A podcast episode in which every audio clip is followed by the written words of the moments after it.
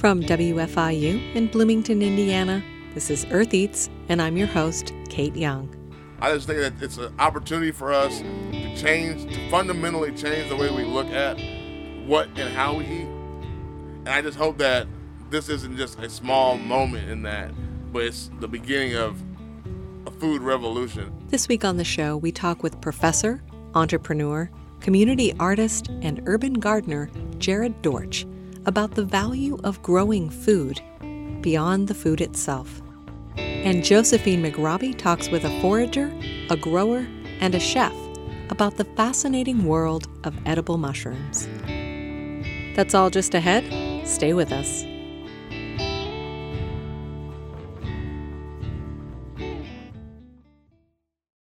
Thanks for listening to Earth Eats. I'm Kate Young. When a food or ingredient is trending, what exactly does that mean for those who work with that food on a local level?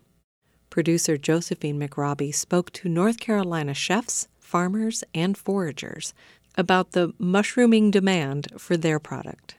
In January, the New York Times named edible mushrooms the culinary ingredient for 2022. Among lab engineered faux chicken and 80s style cocktails, mushrooms might not seem that exciting, but according to wild food expert Frank Hyman, they've been trending for quite a while. I can think of like maybe five times in the last 10 years where some publication has said mushrooms are the it food for this year. Like Martha Stewart declared them the it food for 2019 the same year that there were like three movies in which mushrooms played a role as as a tool of assassination. the mystery and excitement surrounding mushrooms even inspired Frank to write a book. My book is called How to Forage for Mushrooms Without Dying you talk about mushrooms and people like like step back and like, oh, oh, you could die from eating mushrooms. You better be careful out there, Frank. Mushrooms are so tricky. Even experts can't tell them apart, which is just not true. But people believe this. One of his first rules for mushroom hunters is to avoid what he calls LBMs. That stands for little brown mushrooms. Uh, anybody who's a bird watcher is familiar with the term LBJs, little brown jobs because there's a bazillion little brown birds. So there's a similar dynamic with mushrooms. There is a boatload of little brown mushrooms that and 99.99% of them are not edible or interesting in any way. Because if you're leading a mushroom hike or a foray is the term people like to use, and you get sucked into spending a lot of time identifying mushrooms that are not interesting and not edible, that's time you're not spending getting further down the trail into the woods finding the equivalent of the painted buntings of the mushroom world, which is chicken of the woods and lion's mane and boletes and thing and lobster mushrooms, you know, things that are colorful and beautiful and delicious. He says in general wild mushrooms should be cooked before eating. Two of the most commonly eaten wild mushrooms, chanterelles and morels. If you eat them raw, you will be hugging the toilet. You'll be doing that because when they're raw, they have chemicals in them that will make you throw up. And so you have to cook them to denature those chemicals. And then they're totally safe to eat. So that's just one reason. Another reason is that it's wise to think of um, mushrooms as being more equivalent to meat than to vegetables and they're equivalent to meat in that they could have bacteria on them out in the woods. One type that can be eaten raw is the beefsteak mushroom. It's kind of the shape of a big wide tongue. So it looks like a there's a cow inside the tree and it's sticking its tongue out at you. The interior of the mushroom looks marbled like steak. And it, it smells lemony, which is the, the clue. Uh, so it has citric acid in it, which suppresses bacteria. And so this is a mushroom that comes with its own preservative. So it's free of bacteria, it's free of chemicals that would make you sick from eating it raw. It actually tastes better raw. He says that one of the selling points for wild mushrooms is their ability to imitate other foods. I, I think of them as a good food, a good alternative for vegetarians who are nostalgic right? If you grew up eating meat and seafood, you've become vegetarian and you kind of miss that texture and those flavors, then mushrooms can kind of help you bridge that gap. One of Frank's favorites is known as the cauliflower mushroom, but he calls it something else.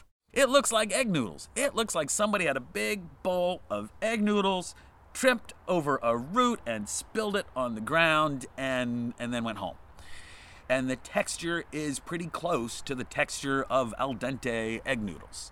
He's been doing a bit of PR for this type. So, this is one of the mushrooms and one of the preparations I use when I'm dealing with people who swear that they don't like mushrooms. Partly it's partly it's the name because that's a part of the whole eating experience, you know? It's how it tastes, it how it looks, it how it smells, just how it's described. And for the really adventurous, there's the indigo milky, a mushroom that bleeds a kind of blue milk. And the milk, it just tastes like the mushroom, so it's not like a different flavor or bad flavor. The blue uh, milk kind of will dry out if you leave it in the fridge too long. So you find some blue milkies, bring them home, clean them up, cook them right then, uh, cook up some scrambled eggs, and then put the blue milkies in that, and the blue will turn the yellow uh, of the eggs into like a greenish color. So if you grew up with Dr. Seuss and you like green eggs and ham, here's your chance to do that. But I don't I've never talked to anybody who's done it more than once. Frank says that with more people exploring the outdoors over the past couple of years, the treasure hunting quality of wild mushrooms has helped to booster their popularity. When people first go out mushroom hunting, either by themselves or with an expert or with some friends, whatever, you're not going to find the you know exciting mushrooms every time. It's a little bit of a of a lottery. I mean, mostly 95% of the time probably you will find something and 60% of the time you'll be super happy with what you find. But even a bad day of foraging is still a great day outdoors. The, uh, you're, you got out of the house, you got out of the office, you're out with friends. It's gourmet food for free for being outdoors.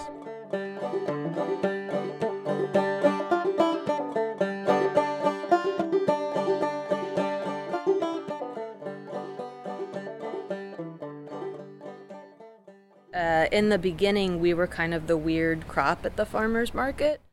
Laura Stewart is the owner of Haw River Mushrooms.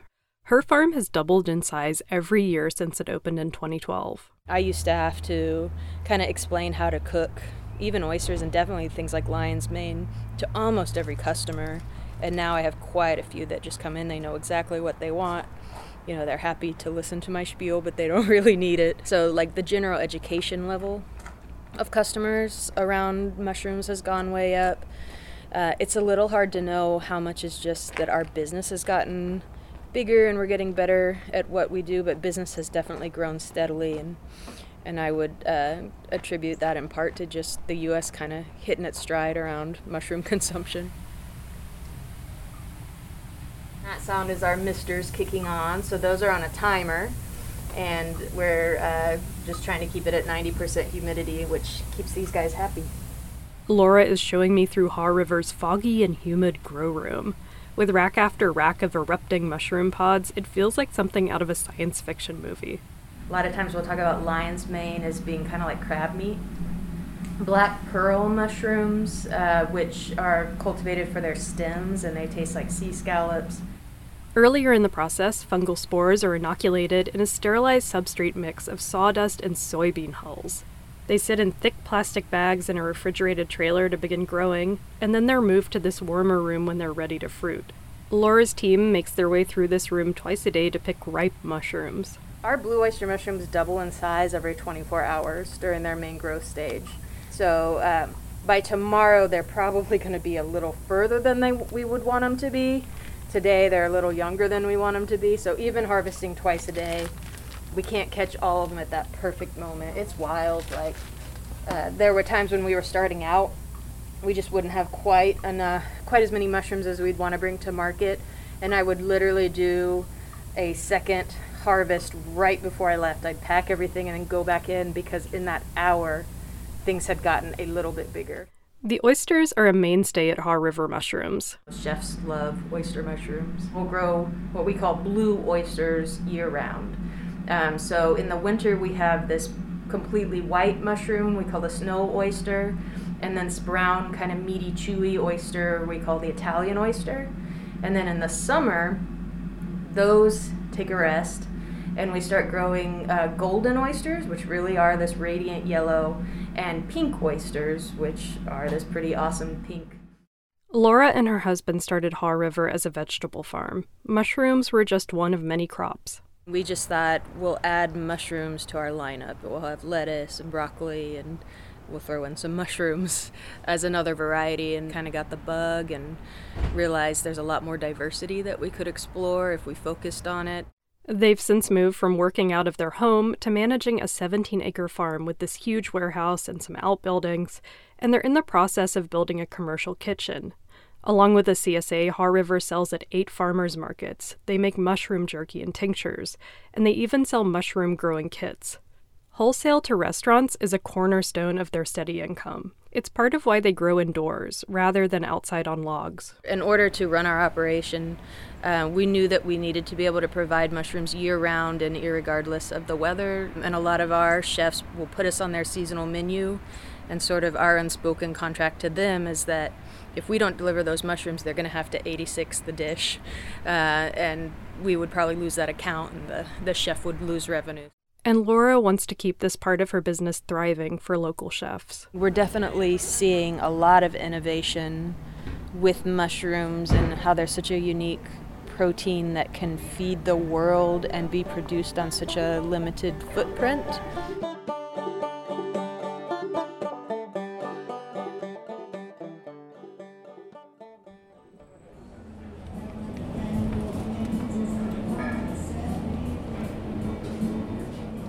One of Haw River's wholesale clients is the Eddy Pub. The Eddy is also located in Saxapahaw, North Carolina. It's a former mill town outside Chapel Hill that's cultivated a reputation as a quirky arts and food getaway.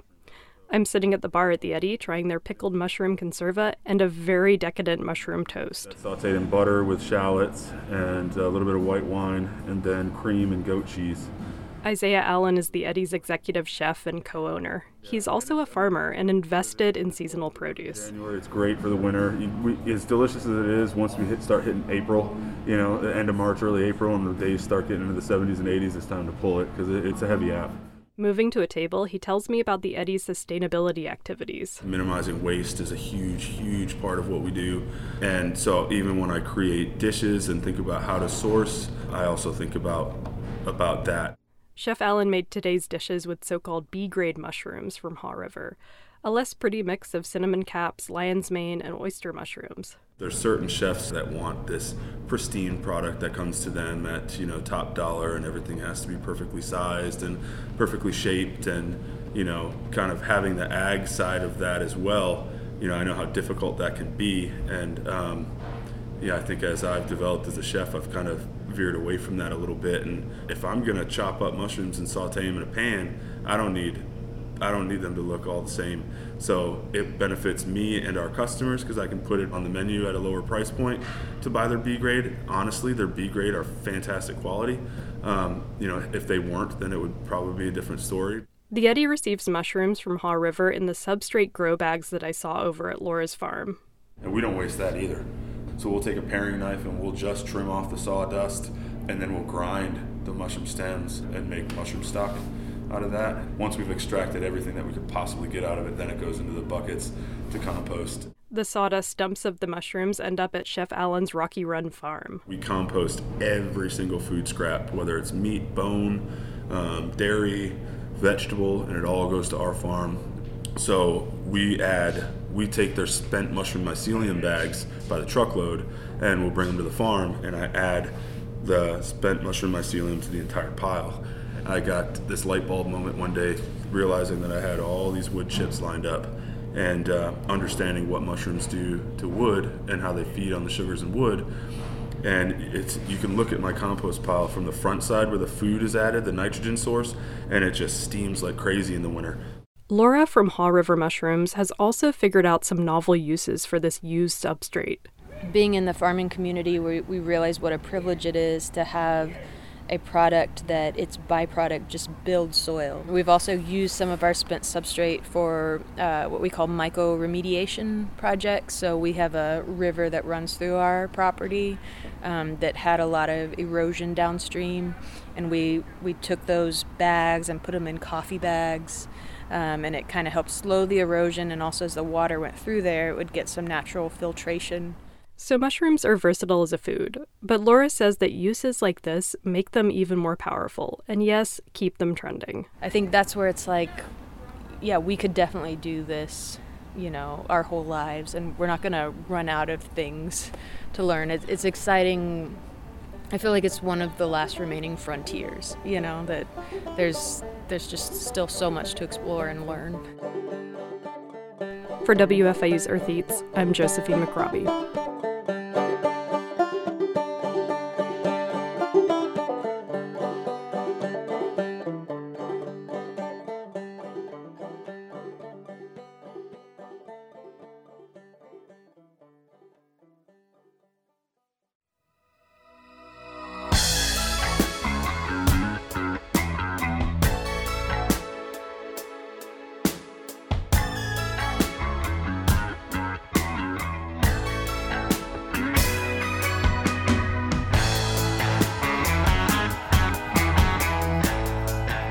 Tomatoes, celery, uh, early girls in the middle, patio tomatoes on the ends, and then uh, mix of peppers and celery. And then over here we've got uh, some nice eggplant that are coming. It took Jared Dortch and I a few tries before we successfully scheduled an interview at his home garden in Indianapolis. We were both on board, but life kept getting in the way. When the day finally arrived, it was raining, but I wasn't about to cancel. Luckily, Dr. Dortch's home has a covered front porch.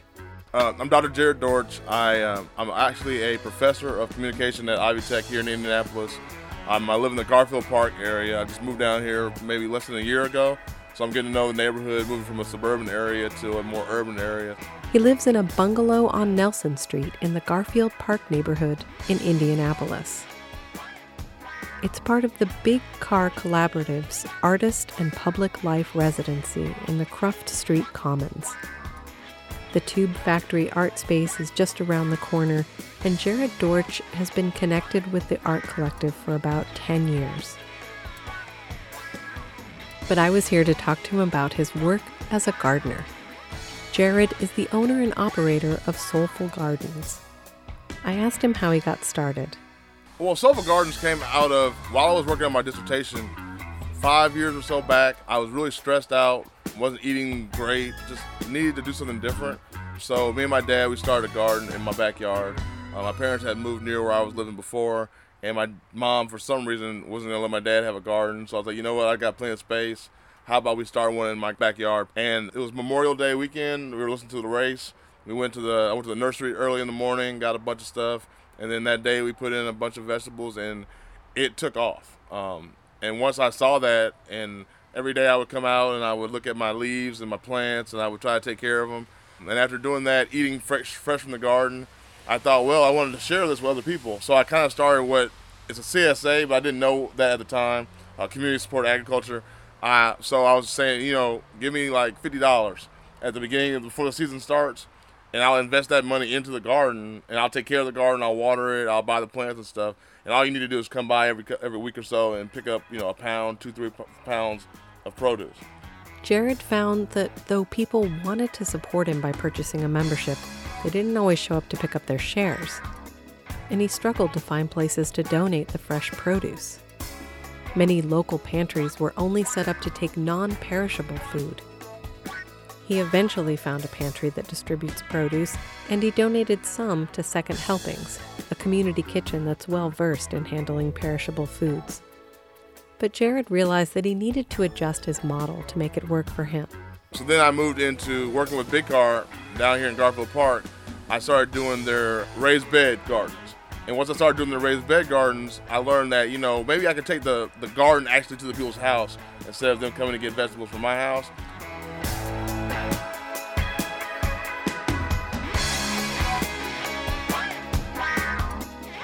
Tube Factory is an art space. It's a museum, gallery, and public community art area. So I've been working with them for the last almost 10 years now as a community artist. And they've been very supportive in all of my endeavors. And then as I moved into the gardening, they had boxes that were already available to them.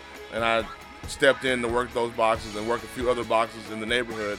And I really learned the craft doing that. And then once I did that, I learned how using a raised box, a raised bed, how like much more efficient and much better the growth was. and then also how much more accessible it is to people because a lot of times people either you can't dig or you don't want to dig or you know your ground or your soil might not be good or you might have you know animals or you might have you know pets and you want to raise it up or you want to look a certain way uh, i found that the boxes were much more efficient you could control the soil and also it allowed for individuals that may have never grown anything before to be more successful it's much more successful that way T- taking that and then moving into trying to find a way to repl- replicate that at a retail level for individual homes and that became really a good thing for for me once I realized that the CSA format for me personally wasn't going to be, uh, personally and professionally, wouldn't be that great, uh, I started having people inquire about, you know, I want to start a garden. How can I do that? And I was like, okay, let me figure out what would be the best way to bring a garden to people's homes, uh, because it, the, I always say, what's fresher than the farmer's market is your yard. If I can walk outside and pick something, it's going to be much more likely that I'm going to eat that than if I have to go somewhere to get it. Um, so I started doing some investigation after I learned about you know, raised bed gardens and square foot gardening. I started doing some uh, some research, and then I said, you know what? Let me attempt to build some of these on my own, because there are a lot of kits out there and things. But I wanted to build on my own, and I didn't have a whole lot of experience with like woodworking and power tools any of that.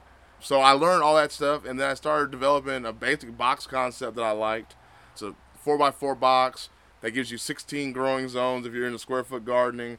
I put a little fence around it so that I mean animals are going to get into it, but not as many. Is that that barrier tends to help quite a bit.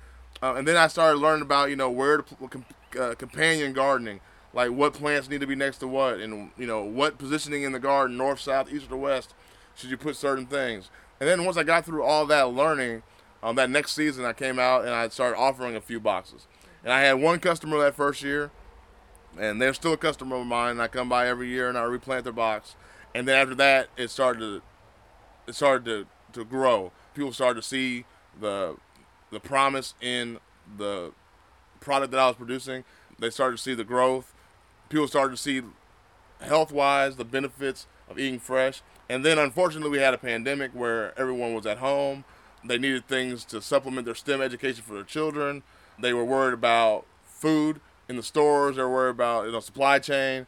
So it kind of all came together at the same time. And not that I would ever say that the pandemic was a benefit, but it was a benefit to those individuals who were interested in growing their own food because it taught them how it taught a lot of people how necessary it was. It also was kind of a, an issue for a while because that first year, um, during that first summer of the pandemic, there was a lot of seed and a lot of materials being used by individuals that who hadn't used it before so for individuals that were in the industry or in the business of the agricultural business, it became more difficult to find supplies and things. Um, but I never got upset about it because I knew people were using it for a good. It was an overall good that people were being in, more engaged and more involved in the food that they're eating. But the pandemic led to other issues, which we'll hear about after a short break. My guest is Dr. Jared Dortch of Soulful Gardens in Indianapolis. Stay with us.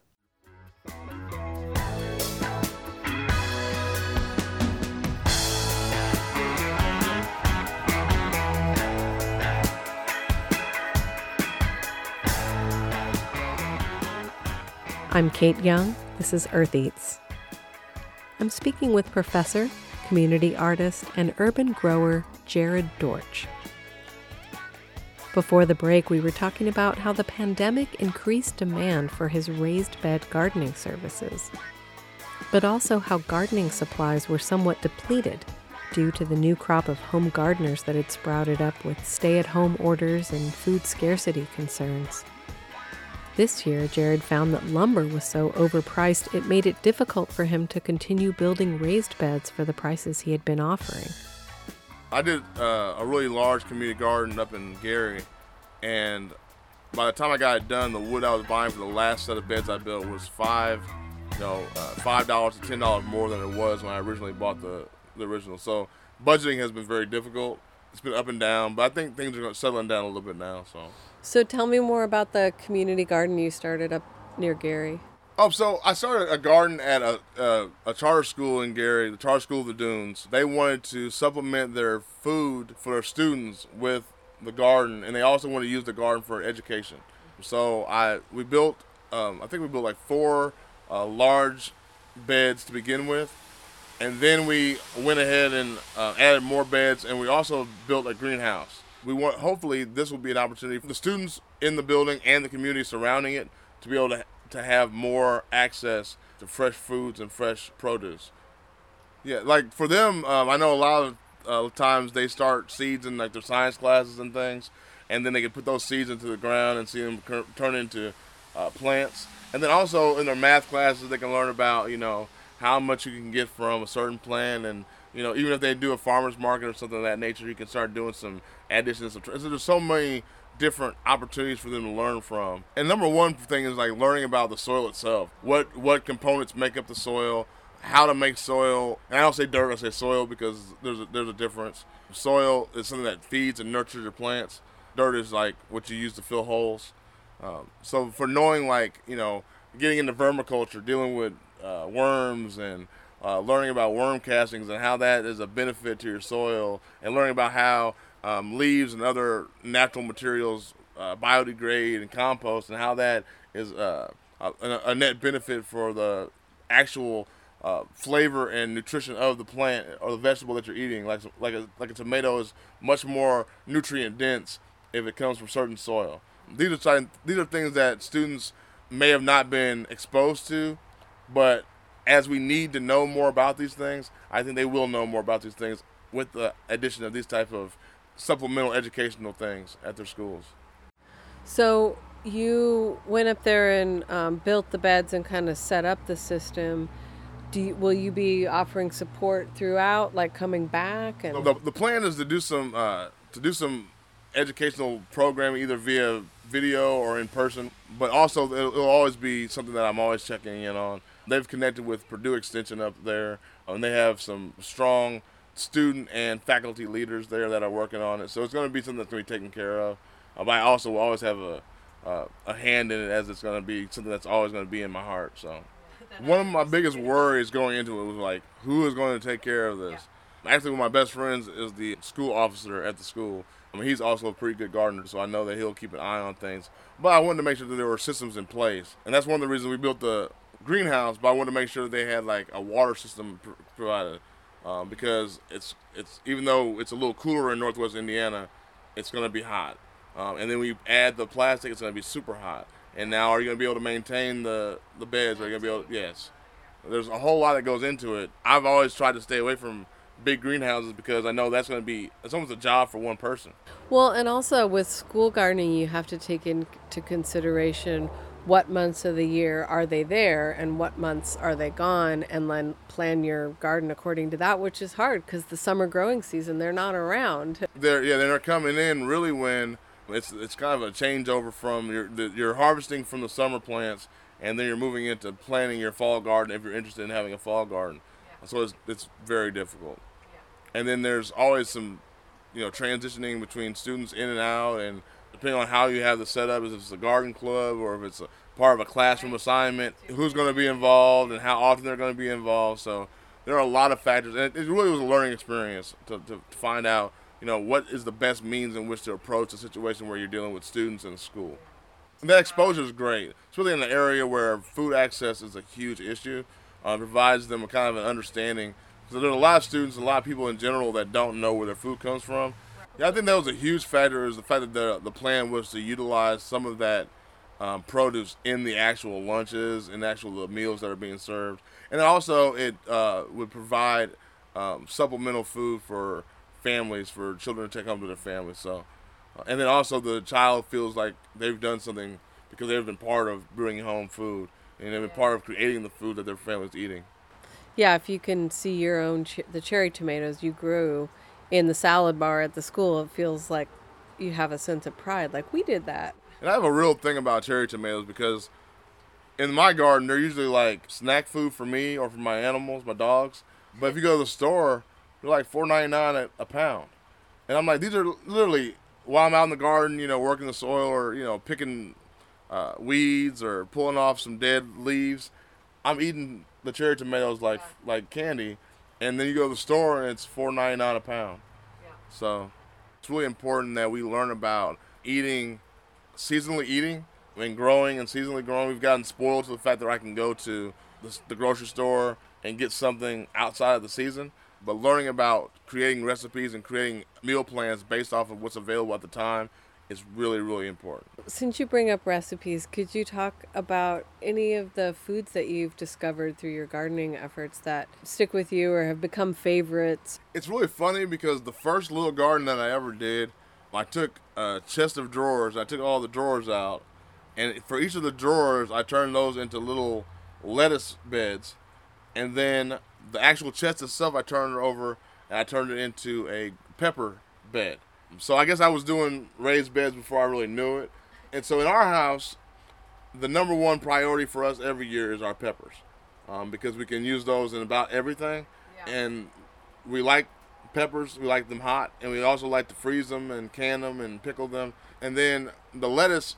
Once I had the lettuce from my garden, uh, usually like loose leaf mesclun mix or a green, a green or a red mix, it changed the way I view a salad. Like it was oh, yeah. totally different and I've been off of iceberg for a long time. Uh, you know, I know about the romaines and I know about buying green leaf lettuce at the store, but it's really different when you're growing it in your yard. And if you're smart enough and not do like I did and plant all at once, you can have it all season long. Uh, I know those are very basic things. Like I said, tomatoes. My dad always grew a lot of tomatoes, and we had peppers. But seeing the vast variety of pepper and the different complex flavors that those peppers can bring to different meals uh, really changed a lot of things we're big omelet people. Uh, omelet frittata, you know, egg based uh, meals. And so I use a lot of peppers like directly out of the garden.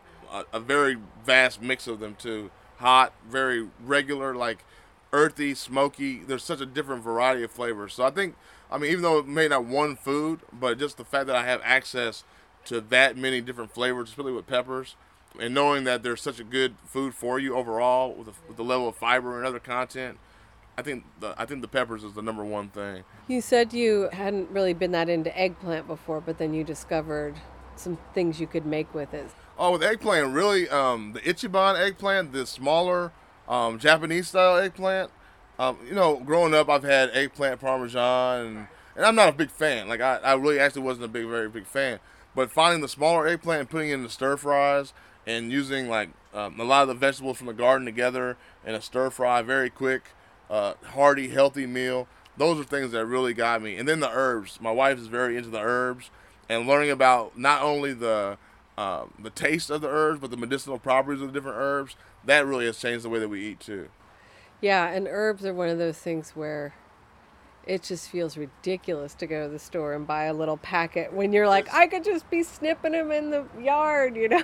Once you realize how easy herbs are to grow and how bountiful they can be, it really is. It really is. I guess uh, our favorite thing that we found out about is we planted garlic a couple years back. We planted it like Halloween, yeah. and then we uh, pulled it on uh, Father's Day the next year, and that was our that was our biggest moment. Like we were that was the epitome of we're we're in this now. Yeah. Once we could pull garlic straight out of the ground and have our own garlic, yeah. um, and then the fact that you can just take a bulb of garlic and turn it into like you know eight to ten garlic plants, it takes patience. It takes you know we had to make sure that we covered them over the winter and we we took good care of them. But to see them pop up and uh, to be able to eat them and be able to share them with people, it really changed. Like that was our we made it then. You know we've made it now. The fact that we were growing our own garlic, and now my wife and I were trying to get into like ginger and turmeric and some of the more root vegetables and things that are a little bit more exotic. Um, but garlic really was the one because I find myself those were the things that we were buying the most. Onions, I got better at onions. That meant a lot to me because we used a ton of onions, uh, onions, peppers, garlic, tomatoes. These are things that we use in multiple different types of meals. It really made me happy because during that time, garlic is growing when other things are not. Yeah. So at least you're still growing something. Right. So I could still go outside and like see growth and see that that period where you're like waiting, you know, between you know maybe November to March, where you're waiting on something to grow. Garlic gives you that little fix, like oh I can go out and oh the, the garlic's sprouting, the garlic's coming up. I'm seeing some stalks. You know, it gives you a little boost because you're not able to grow it.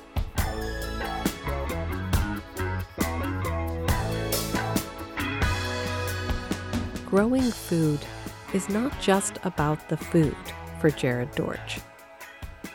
After a short break, we'll hear more about what gardening means to him. Stay with us.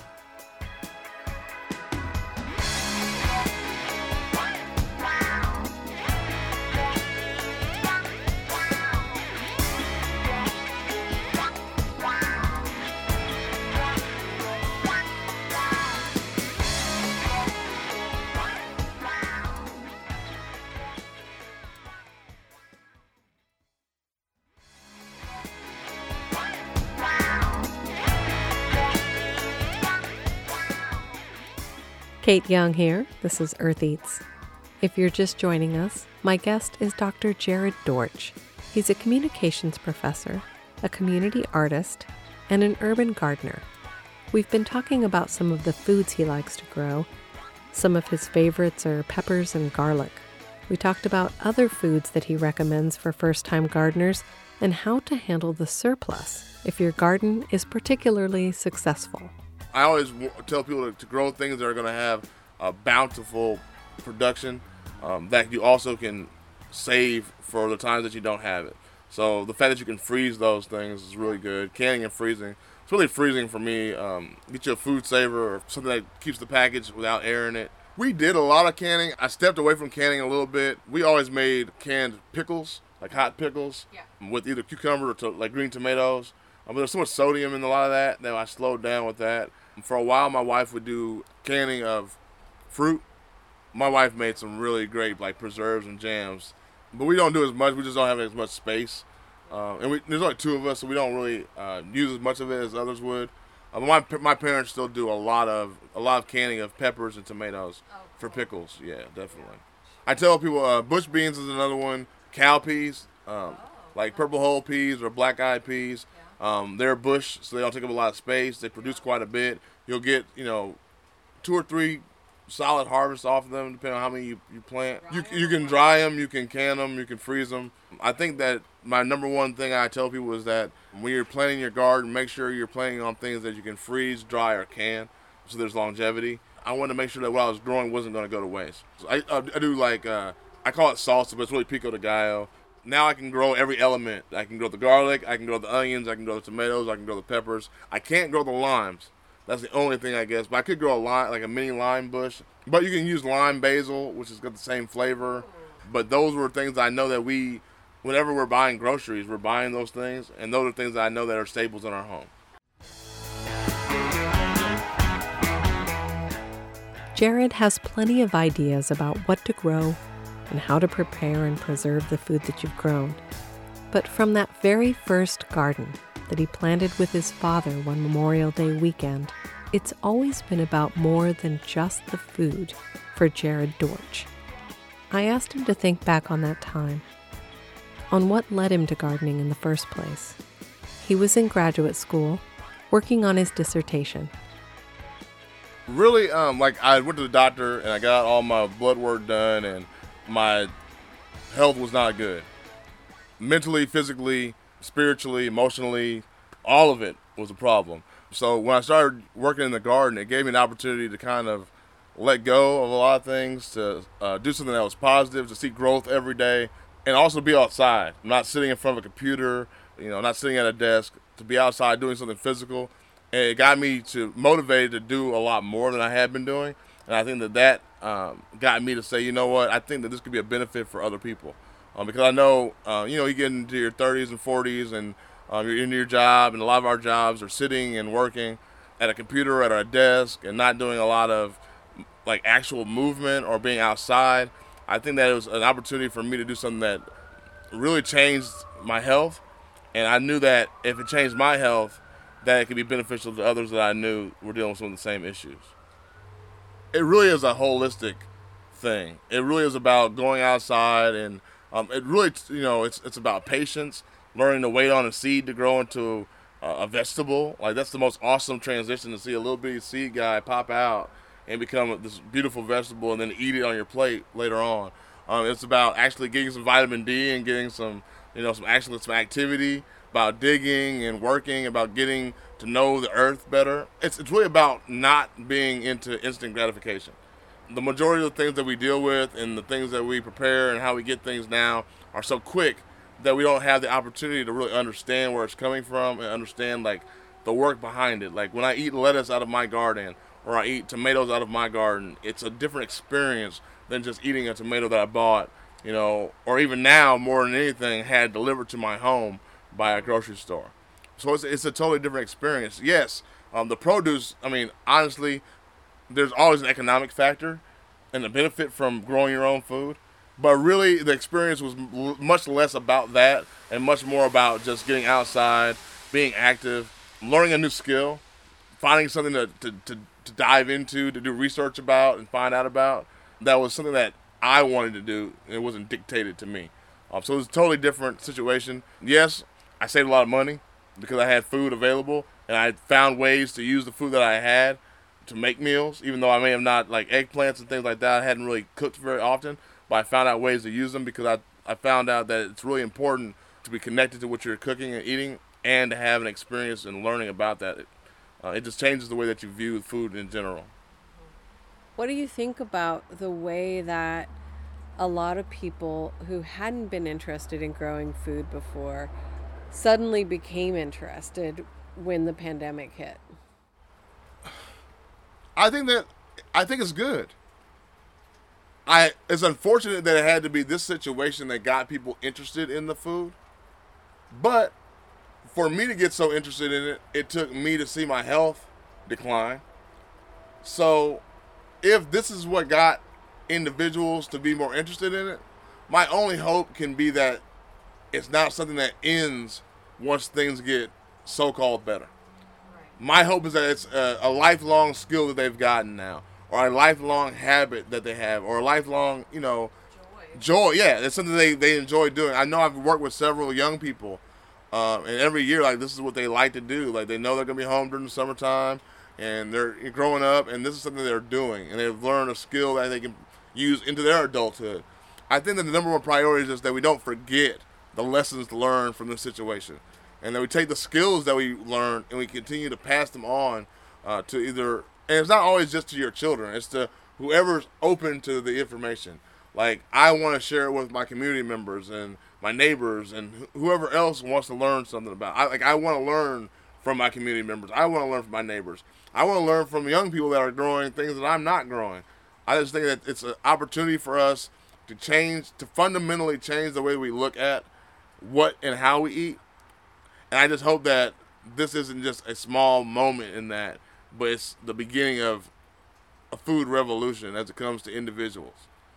And everybody's not going to jump into it, but I think that those who have spent the time and the effort the last couple of years, I hope that they continue to do so and they spread the word. And and and I hope that they realize it beyond the economic point. Oh yeah. Yeah, the holistic point. Like for me, it was totally like I can afford to buy food at the grocery store. I don't like to do it because I know from past history like the how much more it costs to go to the store. But I also know that there's so many other benefits from going into the garden and doing it than there are from going to the store and doing it. Um, and there's nothing wrong with the grocery stores. We need to have those, but you definitely can supplement your your eating with having your own garden. It makes me feel better that's the reason I do it. I like how I feel when I spend time in the garden. It, I find it that I'm more creative once I come out of the garden too. I do a lot of art related stuff, and I feel like when I spend some time in the garden, and I, especially if it's time where I can I can genu- like genuinely spend that time thinking about what I'm doing in the garden. It's not just the mechanics of it. Right. Like it's actually like, oh, okay, planning and looking at it and being creative and thinking about the long term outcome of what's going to come from what I'm growing or from what I'm putting things, I think that spurs my overall creativity and makes me more of a, well rounded individual uh, as I, as I approach different issues or problems or, you know, op- opportunities, anything. With a full time teaching job, involvement with community art projects, and the growing demand with soulful gardens, Jared has been feeling overstretched. He wants to make sure that gardening remains a nourishing element of his life rather than a source of stress. An injury this summer forced him to step back a bit, and he says he'll be rethinking the future of the work. Soulful Gardens will definitely be going under the microscope during the, the colder months this year, uh, and decisions will be made about how we best can serve our community moving forward. I feel that for me as an individual, it's a little bit too much for one individual to do, which is a good thing. That means you've built something that's gotten big enough that you need to expand. Uh, but now it's really about deciding how we want to expand. So it's really about finding a balance between efficiency and productivity. The more people we can serve, the better because it opens up the more opportunities and more access to more people. But we also want to make sure that we're not so focused on quantity that we're not the quality is not there. Either quality of production or quality of experience. Because it's really an experience. This season, I it was a struggle this season, uh, and I planted some vegetables uh, in some boxes here at my home, uh, and they did not do very well at all. I don't know what it was this year but they just weren't doing very well. And I just, I said, you know what? I'm not going to give up on these. I'm not going to just say, you know what? They all can't be winners and walk away from it. I decided that I was going to transplant them into a new box. Um, all the plants that I had before I transplanted into a new box, and that happens to be the box in the front that's doing the best right now. Um, so all those plants were ones that were underdeveloped. They hadn't been growing very well and I took some time and I really put some effort into transplanting them, which is something I I'm not as skilled at. There were okra, eggplant, tomatoes, kale, and what? And chard. And I moved those, and they're doing really well now. So they're like the few plants that I've been able to really spend some time with, really work with, um, really, you know, focus in on, and they've done well after a really rough start. And I kind of feel like they are they give a light at the end of the tunnel for this whole season. they provide light at the end of the tunnel, um, even though things might not work out exactly as you want them to, but uh, when you want them to, or how you want them to. If you take the time and the effort and, the, and have some patience, things will work out in the end. The garden in his new place is just getting started but it's already quite productive. We stepped out in the light drizzle to take a look. Okay, so what all do you have in this bed? This is all uh, celery, tomato, tomatoes, celery, uh, early girls in the middle, patio tomatoes on the ends, and then a uh, mix of peppers and celery. And then over here we've got Ooh. got some nice eggplants coming. Uh, kale, which um, I got some broccoli in the front, okra, that's coming. These eggplants, I'm really proud of them because they were really, really, They were, they were little shriveled up guys, and they are beautiful now. They look gorgeous, They're and they don't have all that like flea beetle damage. No, because a lot of it's getting, a lot of it's moving towards the, the green plant, but the, the the broccoli, I'm going to be able to use that head, no matter what happens to the leaf. I got some few cabbages in here, and they've gotten eaten up pretty bad. Um, but like I said, I don't put any pesticides on stuff. I don't even put like diatomaceous earth or any of that on it. Like I don't put any of those any type of anything that'll kill a, a, a pest will kill something else too. To me, yeah. Um, so I'm gonna start doing like chard has a leaf that doesn't get eaten very much, so I'll do more chard. Collard greens do okay, but cabbage, kale they, they get eaten pretty much pretty bad in the, in the hot summer. Yep. So I'm gonna work on really refining my technique about the time that I spend and when I put things in and where I put things. Like I got these two beds. Um, once things slow down a little bit. It's like this is the first week I've had off of school too. Um, but I'm gonna fill those up and put like cauliflower and broccoli and oh, some fall some stuff. fall stuff in, uh, cool season crops. And these then the plan cool. also to put some plastic over the top of these during the fall to do some extension. Yeah.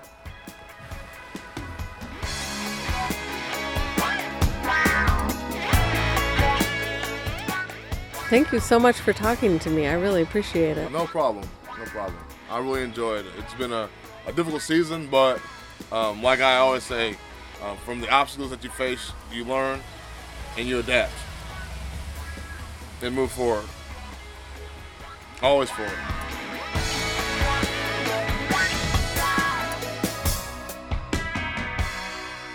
That was Dr. Jared Dortch of Soulful Gardens in Indianapolis. Find out more about his work at eartheats.org.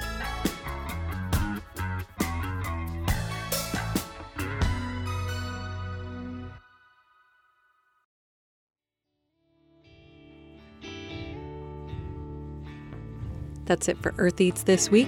Thanks for listening. I'm Kate Young. We'll see you next time.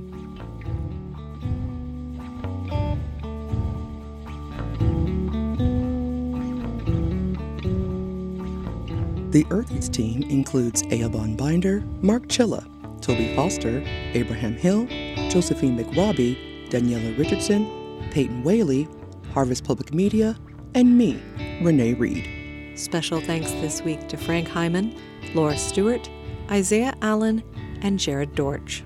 Our theme music is composed by Aaron Toby and performed by Aaron and Matt Toby. Additional music on the show comes to us from the artists at Universal Productions Music.